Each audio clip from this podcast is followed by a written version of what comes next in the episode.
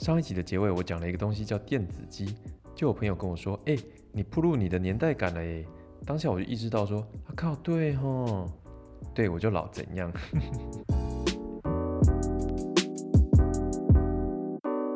因为我平常就会追踪国外的一些跟料理啊，或是烘焙啊有关的 Instagram 账号，然后 Instagram 它会根据你的喜好，有意无意的让你看到你可能会感兴趣的东西嘛。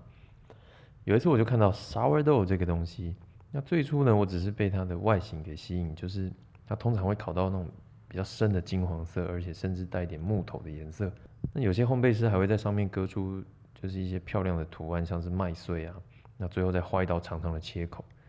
这个切口呢，就是因为要让面包在受热的时候，里面的气体可以从这个切口跑出来，然后产生一道漂亮的裂痕。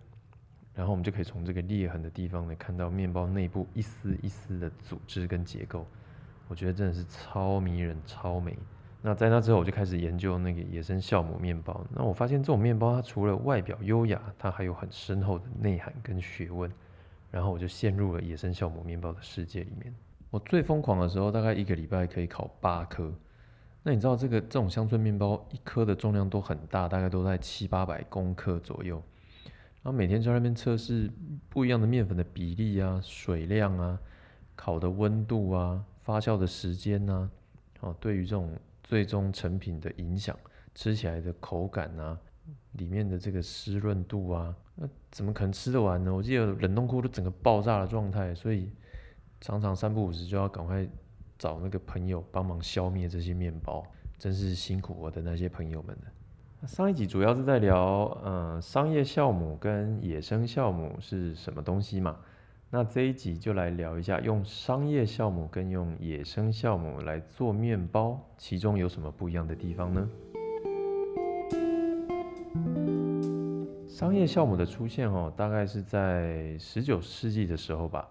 差不多西元一八四六年那时候。那欧洲为了要满足这个大量面包的快速制造，那就开始了商业酵母的工业化生产。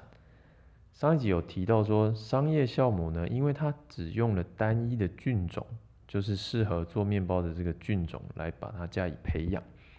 加强了这个酵母菌的工作能力，让面包的整个生产流程啊比较容易被控制跟预测。那也让面包店可以在很短的时间内呢，可以有固定的产出。这就是为什么商业酵母在那时候开始就很受欢迎的原因。可是也因为这样的原因呢，面包本体的味道会比较单一，而且容易老化跟口感变差。所以有些面包店在制作面包的时候会加一些人工的添加物的副材料啊，或者是说甚至使用本身就含有添加物的面粉来改善口感跟延缓面包的老化。你只要稍微观察一下市面上大部分的面包，不管是咸的或甜的，大部分都是有加馅料的面包，你有发现吗？像是肉松面包啦，或是红豆面包等等等。那这种面包你几乎吃不到，你也不会知道小麦粉做出来它原味的面包本体是什么味道。那商业酵母它原本就是为了要量产面包而发展出来的产物，所以从混合材料到烘烤完成，大概只需要一到两个小时以内的时间。那这造成什么问题呢？就是面包没有充分的时间进行发酵的过程，所以面粉呢，它被分解的过程并不完整。那再加上那些额外的添加剂，所以吃这种快速面包，有些人就容易肚子胀气或是胃不舒服。就有研究发现，在几千年以前啊，埃及人就已经开始利用这种自然的发酵反应来做面饼类的食物。那这就表示说，不需要用商业酵母也是可以做面包的。毕竟商业酵母也只不过是这一百多年来才被发明的产物。野生酵母面包 （wildest bread） 或者是翻译成酸种面包叫 sourdough bread，制作时间相对要长很多，大概都要花费二十个小时甚至以上的时间。也因为这样长时间的让面包有完整的发酵机会，那酵母菌可以预先分解面粉中的一些成分。然后制造出像是乳酸菌啊、醋酸菌啊，那这些分解作用过程中制造出来的物质呢，在烘烤之后呢，让面包的表面产生很漂亮的金黄色，那也具有更独特跟层次感的香气跟风味。那这些是在快速面包里面吃不到的。那原本吃一般面包会胀气啊，或是胃不舒服的人，也可以尝试着吃看看，使用百分之百野生酵母做出来的面包，可能就不会有那样的情况发生。可是为什么市面上使用百分之百野生酵母做面包的人那么少呢？哦，因为野生酵母它里面呢，它包含很多种不一样的菌种，那会受到环境的影响，像是温度啊，或者是面粉的品质啊，这些条件都会影响到酵母的活力。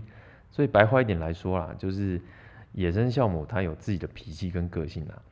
那这样的情况呢，会让面包的制作过程每天都要根据酵母的 kimoji 啊，就是 根据酵母的心情来做一些调整。那再加上需要比较长的这个发酵时间，所以